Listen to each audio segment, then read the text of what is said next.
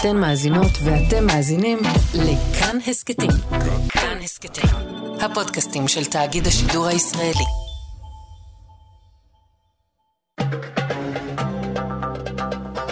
גם כן תרבות. עם גואל פינטו.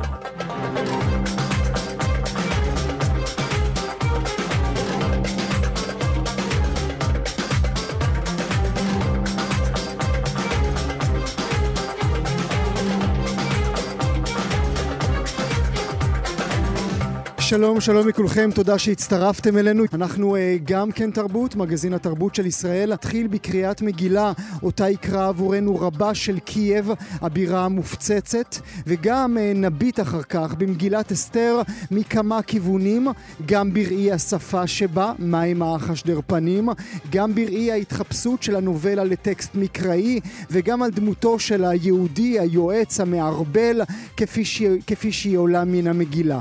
נעשה זאת עם עם שלושה פרופסורים, כולם בני משפחה אחת. האב, נשיא האקדמיה ללשון העברית, הבן, ראש חוג ללשון עברית, והכלה, פרופסור לתלמוד. בני משפחת בר אשר יהיו איתנו. גם כן תרבות. אנחנו פנינו הבוקר אל הרב אריאל מרקוביץ', רבה של הקהילה הישראלית בקייב, וביקשנו שיקרא עבורנו, במיוחד ליום זה, מעט מתחילת מגילת אסתר, כפי שהיה קורא אותה בפני קהילתו, אילו היו נותרים בבתיהם ובבתי הכנסת שלהם. ויהי בימי אחשורוש, הוא אחשורוש, המלך מודבת כוש, שבע ועשרים ומאה המדינה, בימים ההם כשבט המלך אחשורוש. על כיסא מלכותו אשר בשושן הבירה. בשנת שלוש למלכו עשה משתה לכל שריו ועבדיו חיל פרס ומדי הפרטמים ושרי המדינות לפניו בהרותו. את עושר כבוד מלכותו ואת יקר תפארת גדולתו ימים רבים שמונים ומעט יום ובמלאת הימים האלה עשה המלך לכל העם הנמצאים בשושן הבירה למי גדול קריאתו של הרב מרקוביץ' את המגילה מובילה אותנו מיד אל השיח הבא שלנו. נדבר במגילת אסתר, שלמרות ששמו של אלוהים לא מוזכר בה, דבר המעיד על אופייה החילוני של הנובלה הזאת, היא בכל זאת אחת מחמש המגילות הכלולות בתנ"ך, לצד שיר השירים, רות, איכה וקהלת. עולם התרבות והאומנות משחר ההיסטוריה נשבע בקסמה של המגילה. רמברנדט צייר אה, סצנות רבות מתוך המגילה עצמה, ראול וולש ביים סרט אודותיה, ג'ואן קולינס גילמה את אסתר המלכה. המחזה האחרון שכתב נתן אלתרמן היה אסתר המלכה, ולמרות שנכשל, לפחות שיר אחד ממנו כולכם מכירות ומכירים, שיר ארס, היכל ועיר נדם ופתע. היכל ועיר נדם ופתע, ונשתתקו שוקי פרס, ורק אי שם הקלרינטה וכל כינור וקונטרבס ולחשים, אל תתלבט נעיר אה, זרקור על המגילה מכמה כיוונים, נדבר בשפה שבה, גם uh, מי הם החשדרפנים, או פרשנדתה, דלפון וויזתה. נדבר גם בעובדה שהנובלה הזאת, שנקראת יותר uh, מעולמות אלף לילה ולילה, מתחפשת לטקסט מקראי, וגם על דמותו של היהודי, היועץ, המערבל, כפי שהיא עולה ממנה. נברך לשלום את נשיא האקדמיה ללשון העברית, חתן פרס ישראל, הפרופסור משה בר אשר, בוקר טוב לך. בוקר טוב. לכבוד רב לנו שאתה נמצא איתנו הבוקר. נברך גם לשלום את כלתך, הפרופסור מיכל בר אשר סיגל, פרופסור לתלמוד במחלקה למחשבת ישראל באוניברסיטת בן גוריון. בוקר טוב גם לך. בוקר טוב, גואל. ועוד רגע נברך לשלום גם את אישך, הבן של נשיא האקדמיה, הפרופסור אליצור בר אשר סיגל, הוא ראש החוג ללשון עברית באוניברסיטה העברית, הוא עוד רגע יצטרף אלינו. נתחיל איתך ברשותך, פרופסור משה בר אשר, כאמור, שמחה רבה שאתה נמצא איתנו הבוקר.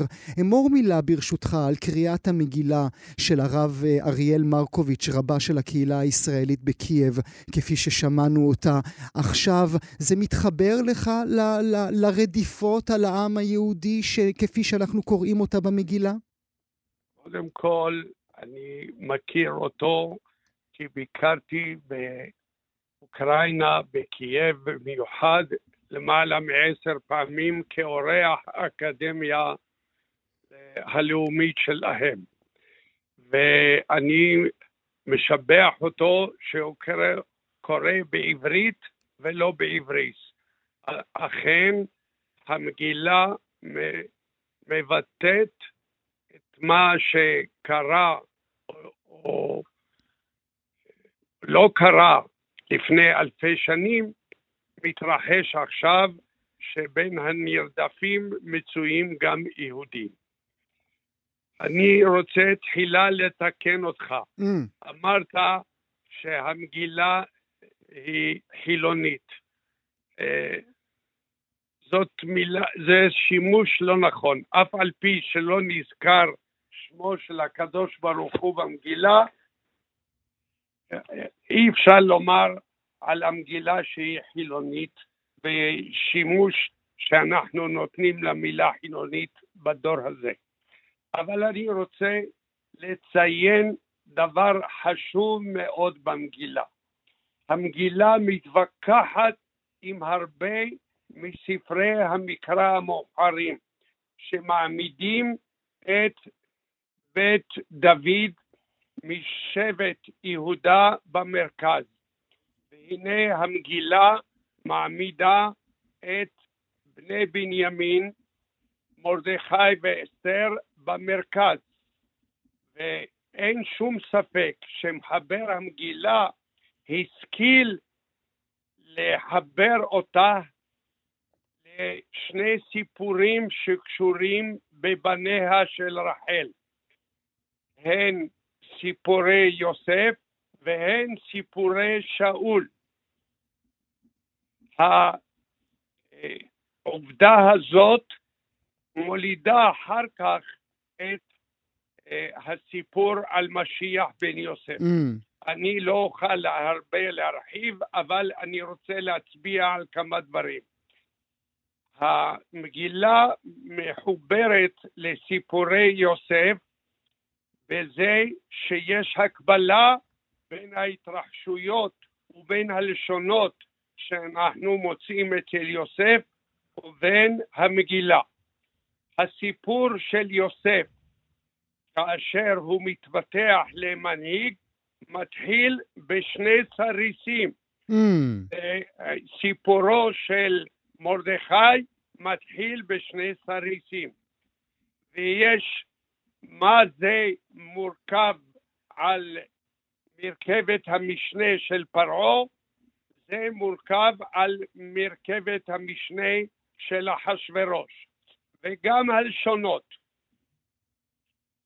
ולא יכול יוסף להתאפק, ואנחנו מוצאים את התאפק במגילה. ויקבצו את כל הזרע, הזרעים והקמח והחיטה שנמצאים במצרים, Mm. ואנחנו מוצאים אותו דבר, יקבצו את כל נערה בתולה. Mhm. יכולתי להצביע על עוד על ועוד. אני, עוד. אני, אתה יודע, כמו יוסף, גם אני לא יכול להתאפק, ולכן אשאל אותך ברשותך על דבר שאמרת בתחילת הדברים שלך ברשותך. האם זה חשוב אם זה קרה או לא קרה? האם עבורך זה חשוב?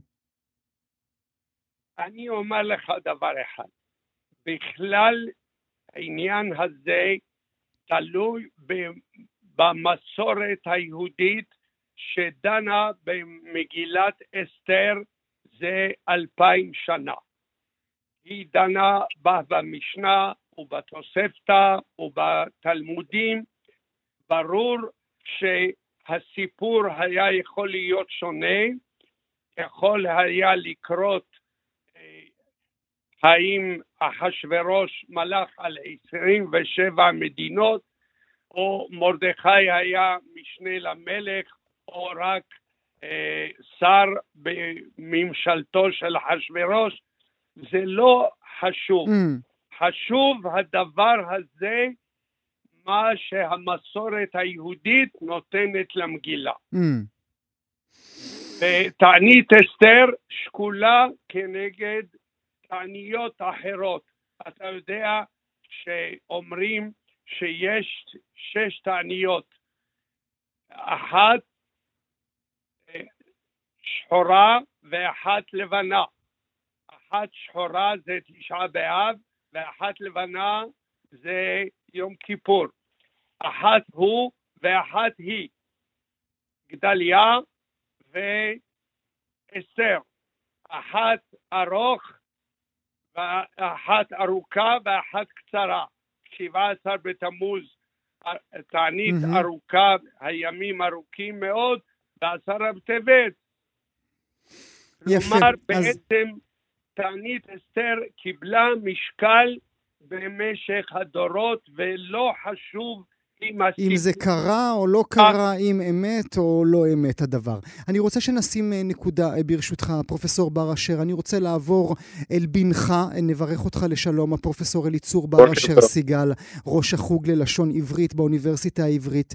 אה, דיברתי עם אביך, והוא אה, לא, לא כל כך חיבב את העובדה שאני מדבר על, ה, על, ה, על, ה, על המגילה כאל טקסט אה, חילוני יותר. ובכל זאת, אני קורא את זה כנובלה, אה, מין סיפור אלף לילה ולילה כזה, ואני תוהה למה היא מנסה להתחפש לטקסט מקראי, המגילה. אני חושב שזו נקודה יפה, ואני רוצה אולי להמשיך לא בדיוק את, את הכיוון שאבא שלי התחיל, ולהגיד, זה לא משנה לי כרגע אם זה אירוע היסטורי או לא היסטורי, מישהו שכתב את זה, כתב את זה בזמן ובמקום מסוים, והשפה שלו מלמד אותנו הרבה, כמו, שכל, כמו שאני שומע שיחה, אני יכול לשמוע על הבן אדם, או כמו שכשאני קורא ספר, אני יכול לדעת משהו על מי שכותב אותו, או כשאני קורא פוסט בפייסבוק, אני יכול לדעת משהו על הרקע של מי שכתב.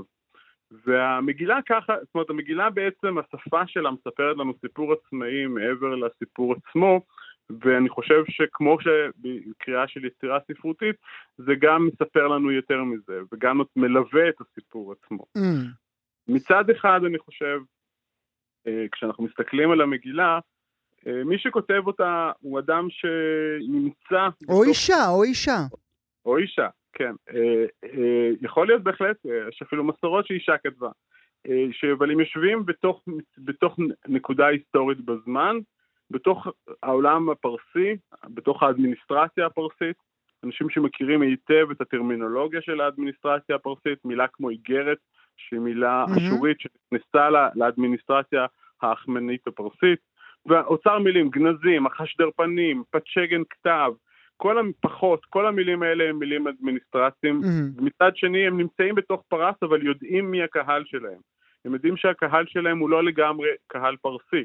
אז אומרים דת, אבל הם מסבירים שזה דין. מהמם. אומרים לנו את המילה פור, ואומרים לנו שזה גורל. זאת אומרת, הם נמצאים בתוך פרס, אבל מודעים לקהל שהוא לא בהכרח פרסי, ומצד שני שותלים את הסיפור בתוך, המקר... בתוך קורפוס מקראי. מי שכותב את זה, כותב את זה כדי שזה ישתלב בקורפוס המקראי. מהמם. השפה היא שפה מקראית, הסגנון הנרטיבי הוא סגנון מקראי של פעלים שמתקדמים ב- ויהי, ויאמר, ותילקח. ב- ב- בקצב המקראי, אבל מצד שני, הם לא שמה.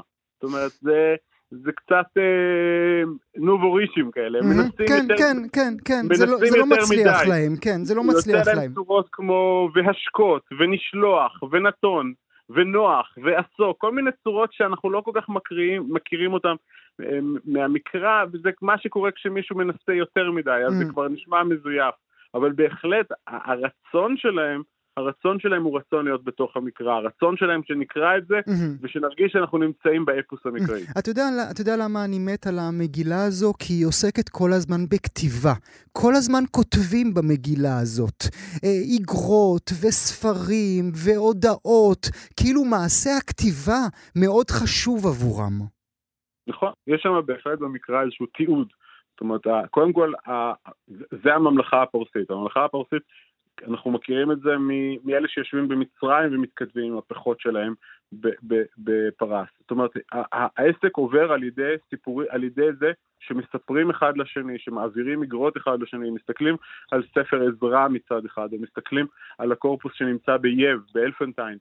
זה, זה העולם, זה עולם שכותב, שמספר אחד לשני, שמעביר נרטיבים אחד לשני על מה קורה בכל מקום, והוא מתעד. הוא כבר יש לו תפיסה היסטורית שצריך לתעד, ויש ספר דברי הימים אשר למלך.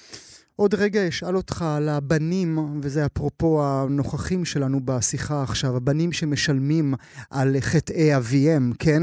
אבל עוד קודם אעבור אלייך ברשותך, הפרופסור מיכל בר אשר סיגל. אני רוצה לדבר איתך על דמותו של היהודי כפי שהיא עולה במגילה. תשמעי, לא, לא, לא מאוד נעים, לא, לא, זה כאילו כל הייצוגים עם הדעות הקדומות שחושבים על יהודים מופיע שם. היועץ, הבוחש, המקורב, כל ה... כל הדברים הלא נעימים האלה.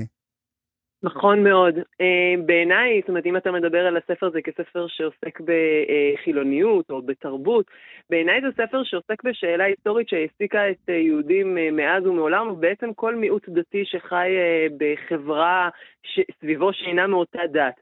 במקרה הזה, יש לנו סיפור שדווקא מתחיל ב... לא בסטריאוטיפ היהודי, מתחיל באיש. מרדכי שמחליט להשתלב במערכת הפוליטית הפרסית, ויש לו כל מיני דרכים לעשות את זה, אה, בין אם זה אה, לחתן את אה, אחייניתו, בין אם זה למסור מידע למלך, לשבת בשער המלך, זאת אומרת, יש לו כל מיני דרכים, והוא עובד עצמאית. אבל המערכת מסביב, המערכת הפרסית והמן ואנשים מסביבו רואים אותו מיד כמייצג של היהודים, וכמו שאתה אומר, היהודים והיהודים והיהודים, כאשר באמת המגילה מתחילה במרדכי כאיש, mm-hmm. זאת אומרת, כאיש שמשתלב, והשאלה הזו של אה, איך מיעוט חי בחברה לא יהודית, איך המיעוט היהודי השתלב לאורך ההיסטוריה, ואנחנו רואים את זה בכל מיני מקטעים אה, במהלך התרבות, עד לימינו אנו, שאלת הגלות. והיהודי שבגלות, איך הוא נתפס בעיני עצמו, מההחלטות שהוא מקבל כאדם פרטי, אבל איך הוא נתפס בעיני החברה מול אדם פרטי ומול, אה, אה, וכמייצג של המיעוט שלו במקרה הזה של יהודים. כשבעצם בעצם המגילה נותנת לו את כל התירוצים האפשריים, נכון? הפרופסור מיכל בר אשר סיגל, הקם להורגך, כן? זה it makes sense מה שאני עושה אחר כך. יש פה ממש שיח שהוא אה, באמת מוכר לנו אפילו היום כשאנחנו מדברים על אה, קליטת הפליטים מאוקראינה, נכון? Mm. שאלות של אה, אה, אנחנו מולם, מול האדם הפרטי שפועל בצורה מסוימת והוא מעצבן אותי כי הוא לא משתחווה אליי, מול העובדה שהוא מייצג משהו הרבה יותר גדול ואיך הוא נתפס עליי ואיך זה מאיים עליי. כתרבות, כן? הם דתי המלך אינם עושים, כדאי לנו להיזהר, הם, mm-hmm. הם מפחידים אותנו. Mm-hmm. ומה שמדהים אותי כיצירה ספרותית, ובזה אני מאוד מסכימה איתך, כיצירה ספרותית, מישהו שם, זה מטריד אותו, כי הוא מהלך בין השניים האלה. והוא אומר, אי אפשר אחד בלי השני. אנחנו לא, אף פעם לא לבד בעולם, בטח לא כשאנחנו חיים אה, בגלות, ב, במקום שהוא אה, חברה אחרת, ומנסים להשתלב אה, גם כאנשים פרטיים וגם כמייצגים. אה, וזאת, וזאת שאלה שמעניינת את היהודים תמיד. תמיד, ותמיד עניינה. היהודים, אולי בהקשר הזה אשאל אותך ברשותך, פרופסור משה בר אשר, אפרופו מה שכלתך אמרה. איש יהודי היה בשושן הבירה. האם המגילה מגלה לנו מיהו יהודי?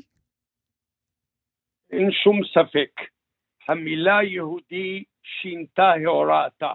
בבית ראשון משמעה איש משבט יהודה או מי ש... גר בארץ יהודה. המילה יהודי שינתה הוראתה, הפכה להיות מילה כללית, אבל עם ייחוד מיוחד.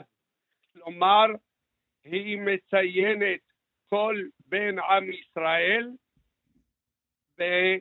ששותף להשקפה דתית מיוחדת, mm.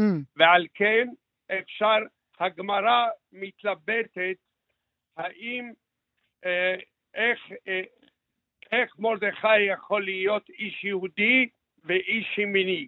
אז רבי יהושע בן לוי אומר, אביו היה משבט יהודה ואימו משבט בנימין. זה מקומם את רבי יוחנן ואומר, תשים לב שגוי מגדיר את מה זה יהודי. Mm, mm. המן אומר, ישנו עם אחד מפורד ומפוזר בין העמים ודתיהם שונות. כלומר, ברור לחלוטין שהגדרה של יהודי מתחילה להיות שונה לגמרי. כמו שבעבר שונה לגמרי, אתה הגדירו- מתכוון, הפרופסור בר אשר, אתה מתכוון גם בתפיסה העצמית וגם בדרך בה תופסים אותנו? נכון, בהחלט, בדיוק כך. בעבר אנחנו מציעים מקבילה שעם ישראל נקרא ישראל, ושלומית בדברי בספר ויקרא נקראת ישראלית למטה דן. אבל עכשיו אדם יכול להיות מכל שבט שהוא, כי המילה יהודי זה אדם שגר בשבט, בפחווה יהוד, שאליה חזרו גולי בבל Mm, בימי עזרא ונחמיה, ועל כן אה, כל המילה יהודי שינתה את הוראתה, והיא כוללת, אבל כמו שהרשלר מפרש המגילה אומר, יש הגדרה של שייכות לעם והגדרה של שייכות אידיאולוגית mm, דתית. mm, מעניין. אולי אשאל אותך גם, אמור לי מה זה החשדרפנים ואיך אני יכול לדחוף את זה במשפט, כי זה נראה לי מילה שאני אשמח לדחוף במשפט ביום-יום. קודם כל, כשהגעתי לפני 70 שנה לארץ, שאלו אותי מה המילה הארוכה ביותר בתנ"ך. והחשדר פנים היא המילה הארוכה ביותר. ובכן, זה בעצם תואר אה, פרסי שמציין תפקיד גבוה מאוד של שר בממלכה הפרסית של אותה, אותה תקופה, מהמם. אבל המילה לא נקלטה בעברית. חבל, כי הייתי שמח לקרוא לך, הייתי שמח לקרוא לך הפרופסור משה בר אשר, החשדרפן של האקדמיה ללשון העברית. וואי, איך העלבת אותו עכשיו. אה, זה לא עובד? אה, חשבתי לא, שהבנתי את לא, לא, המשפט. אני לא, אני לא מתנגד. אתה לא המלך, מה החסר פנים? מילים זרות, מילים זרות. דרכם, דרכם שמיעוט קטן נשאר לתקופות שונות, לתקופות מאוחרות, ורוב המילים נשארות בישנונן. Mm, כלומר, נשארות ישנות. mm. המילה דת, מעניין מאוד, מילה פרסית שהכניסו אותה לתורה. שגם היא נכנסת יודע- לתוך המגילה, והדת ניתנה בשושן הבירה, כך נאמר כן, במגילה. המילה דת היא מילה פרסית במשמעות חוק או צו מלכותי, ונכנסה לעברית ומציינת חוק, מציינת גם את התורה. אני אספר לך שבפרק ל"ג פסוק ב' בספר דברים, פרשת וזאת הברכה, כתוב שם השם מסיני בא וזרח משעיר למו, הופיע מהר פרן ועשה מרבות קודש, מימינו אשדות למו. כלומר, מוזכרים מקומות, סיני, פרן, קודש שזה קדש, ואשדות הפסגה. אבל אנחנו קוראים אש דת. אה, אה, כלומר, אונקלוס מעיד שכבר הקריאה הזאת נכנסה במאה הראשונה או השנייה לספירה, אש דת, כלומר אישתא דאורייתא. אומר בפירוש שזה התורה, ורש"י נקרא פרשנדתא. דתא. פרשנדתא, כן, מי שמפרשן את הדאטה אה, עצמו. אה, ו- הפרשן של התורה. מעניין. כלומר, המילה הזאת התעלתה לא רק אה, בהגייתה דוס, אלא במשמעותה התורה כולה. מרתק, אונקלוס תמיד מרתק. אני רוצה לשאול אותך, ברשותך, מה שניסיתי קודם, הפרופסור אליצור בר אשר סיגל, וזה הילדים שמשלמים על חטאי אביהם. אתה בתפקיד הבן בשיחה הזו. הם נתלים, הם נתלים בגלל האבא שלהם. קצת אה, לא הוגן. שמע, ככה זה, פריבילגיה זה לפעמים עובד, ולפעמים, ותמיד Mm, מצד mm. שני, נמצאים בנפוטיזם. ובתור בן של, אני מכיר את זה טוב מאוד, שלא פעם אני מגיע למקומות בזכות, אבל גם הרבה פעמים תולים אותי רק בגלל שאני יורש צונים.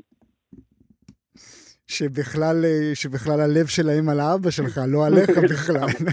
אבל דרך אגב, לי יש הצעה יותר טובה, שנכניס את המילה פצ'גן ב-SMS. איך, נו, תן לי. SMS לפצ'גן. איך אצל... אה, אוקיי, בפירוש שלה. אם אתה רוצה, במקום מחסרפנים. טוב, אתה יודע, ניסיתי בכל זאת לתת לאבא שלך תואר אחר, חדש. חשבתי שנצא מפה עם בשורה.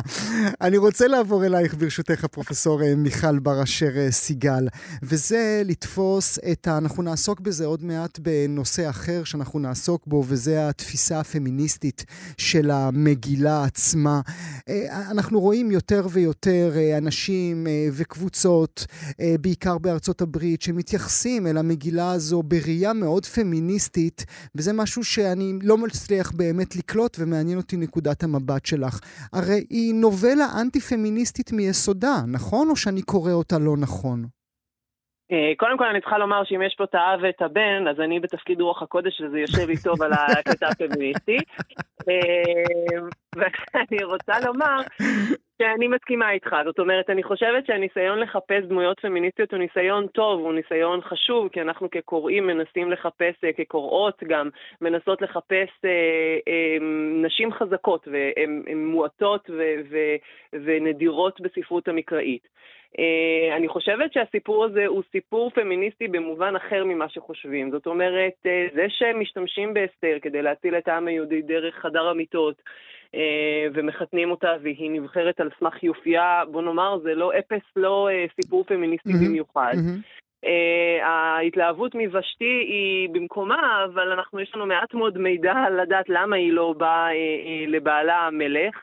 אז אני לא רואה בזה, אבל יש, אה, הסיפור של המגילה מעלה לנו נקודות אה, חשובות מאוד מכיוון אחר, מכיוון שהוא מספר על אישה שהנסיבות החיים הפטריארכליות של העולם שבו היא חיה שמו אותה בסיטואציה מסוימת, והיא מצליחה לפעול בסיטואציה הזאת, וזה הסיפור הפמיניסטי, זאת אומרת, היכולת של אנשים אה, לחיות בעולם שגברים מכתיבים להם את מקומן.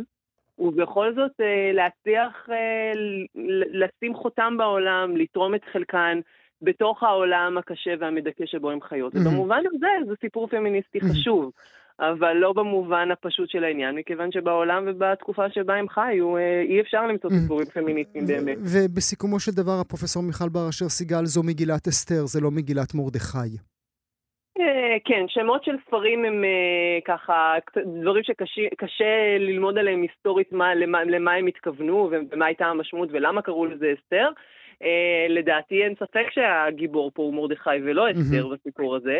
אבל, אה, אבל אם זה גורם לנו לשאול שאלות כאלה, לי ולך היום במאה ה-21 על סיפור שנחטף לפני כל כך הרבה. זמן, אז נו, כבר יצא לנו משהו פמיניסטי וטוב מזה. דיינו, דיינו. מילה לסיום ברשותך עבורך, אה, הפרופסור משה בר אשר. אתה מהמתחפשים או מהשותים? לא מזה ולא מזה. התחפשתי כאשר הייתי בישיבה, הייתי כותב את הטקסט של הקידוש המיוחד, אה, אבל אני נהנה מנכדיי אה, ומילדיי כשהיו קטנים שהתחפשו, וזאת חגיגה מיוחדת. אצלנו במרוקו היו מתחפשים בליל הממונה. אוקיי, לא ידעתי את זה. לדעת. לא ידעתי את זה. למ- מתחפשים למה?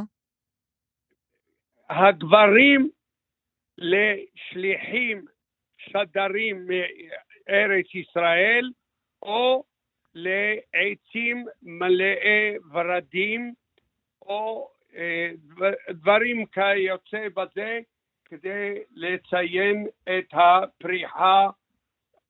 אה, אני זוכר שסבא שלי התחפש לעץ ורדים. וואו. והנשים, הבחור, הילדות היו מתחפשות לנשים מבוגרות, מתלבשות בבגדים מודרניים, או בבגדים שסבתא שלי לבשה בסדינים מיוחדים ששימשו לבוש מיוחד. כי זה מה זה סימל שהן מתחפשות לנשים זקנות?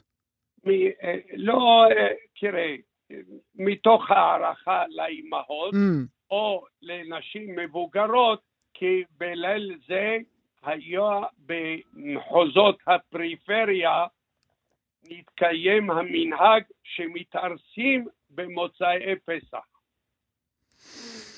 מעניין. טוב, אני הולך להתחפש לעץ כבר הבוקר. אני רוצה להודות לכם אה, כולכם, הפרופסור משה בר אשר, הפרופסור אליצור בר אשר סיגל, הפרופסור מיכל בר אשר סיגל.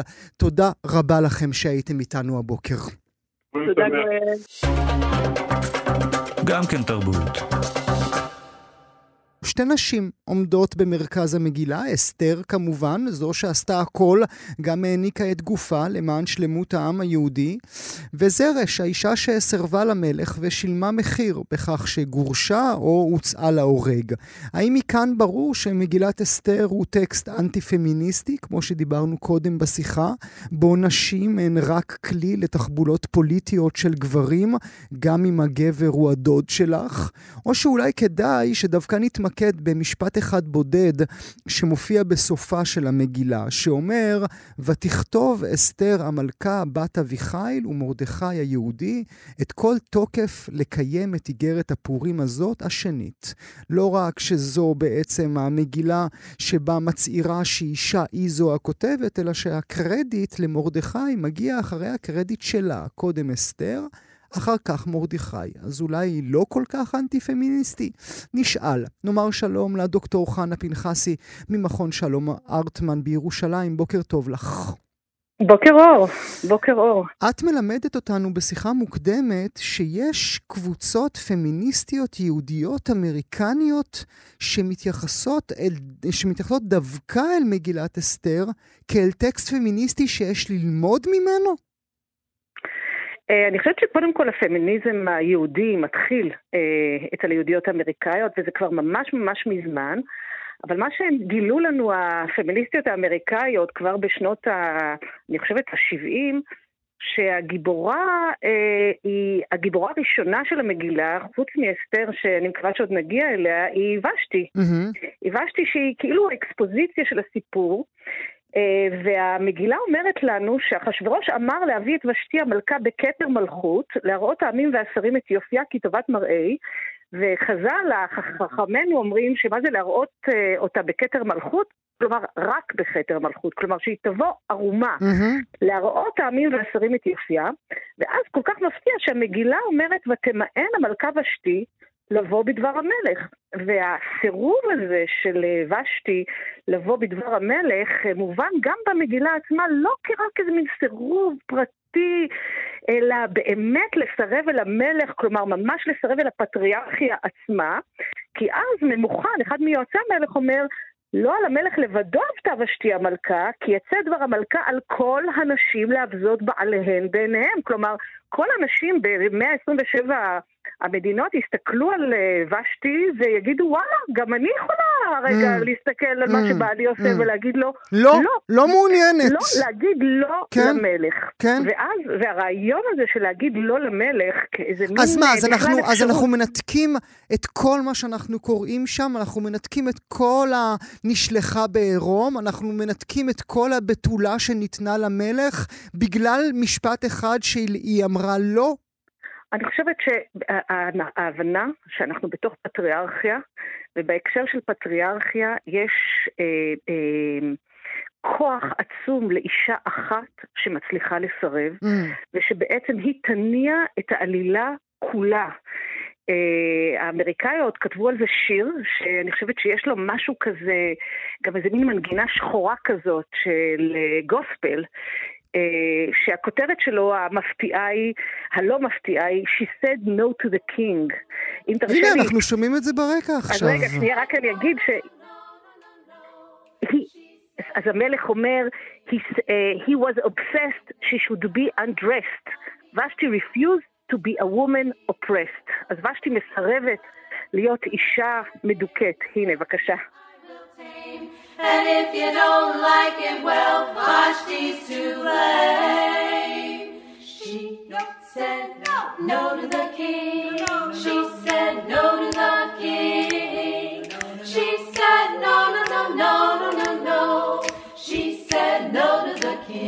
אחלה גרוב. She said no to the, she said no uh, to the, to the king.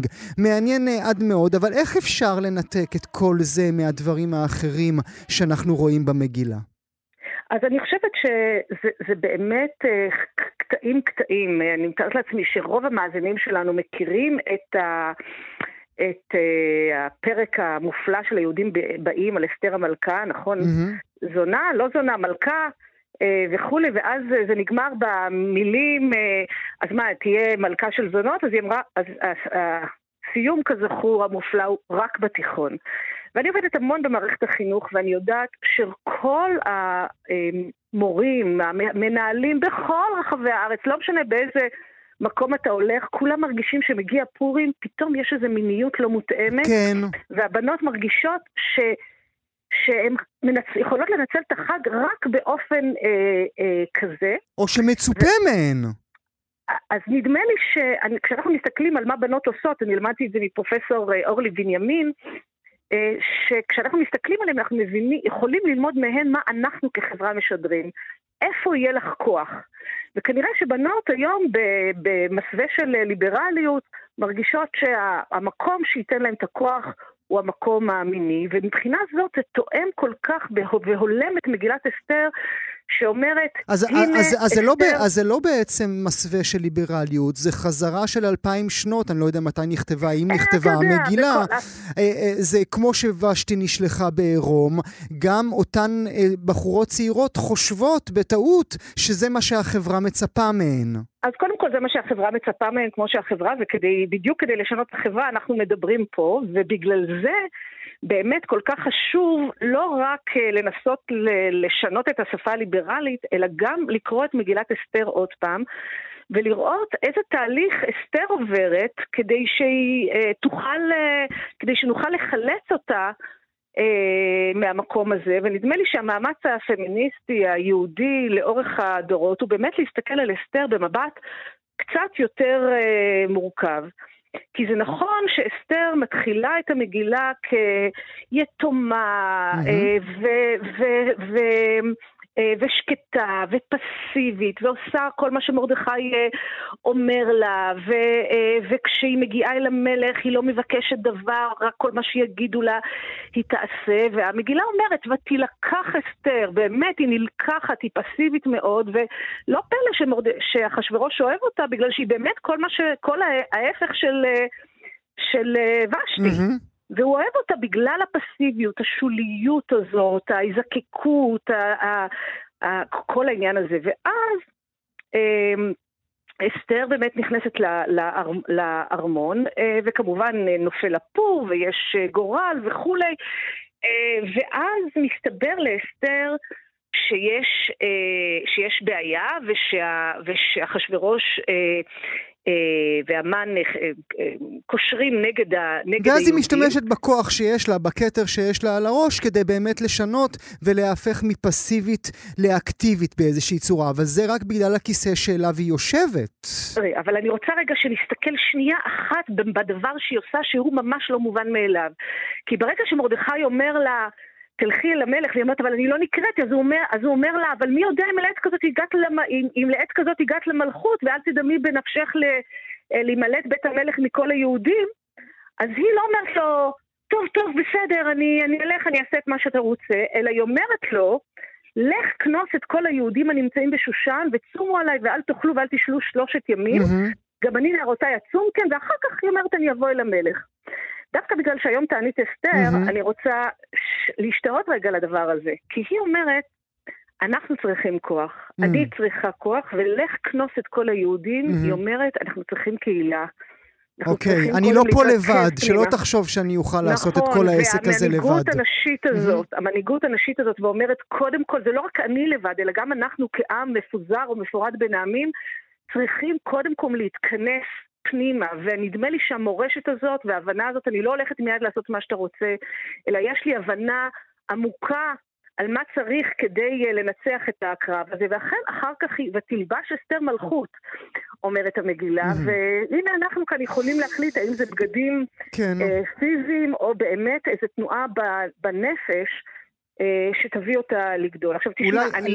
אנחנו צריכים לסיים, אבל אני רוצה בכל זאת, ברשותך, הפנית, אה, מלבד השיר היפה שהפנית את תשומת ליבנו אליו, גם הפנית אותנו לשיר של אסתר שקלים, שאולי מספר את נכון. הסיפור כולו, אם תוכלי ברשותך לקרוא אותו עבורנו. אז אה, אסתר שקלים, אה, רק אני אגיד שהיא באה, היא עצמה פרסייה, משפחה, מי שמכיר את אה, חנות של אה, שקלים בירושלים של אה, פעם, של אה, שטיחים פרסיים, והיא כותבת שיר נפלא כזה. אסתר, אמה של מלכות. דוכתרי נג'יב, נערה פרסייה צנועה וכנועה, כיאות הייתי. אל בית המלך נלקחתי, צו דודי קיימתי, ואת אשר אמי לא הגדתי, ודבר לא ביקשתי. צופה מה יעשה בי. ואז ידעתי, כי לעת הזאת הגעתי למלכות, ונהפוך הוא. לא עוד אסתר אסתיר פניי ממני, ולא עוד אחריש, אלבש מלכות. את מרדכי הצווה ודבר המלכה ב-127 מדינות עריץ. קבעו לי לדורות להיות כל אישה סוררת הליבה, ופועל ידיה תרצה. אסתר, אמה של מלכות.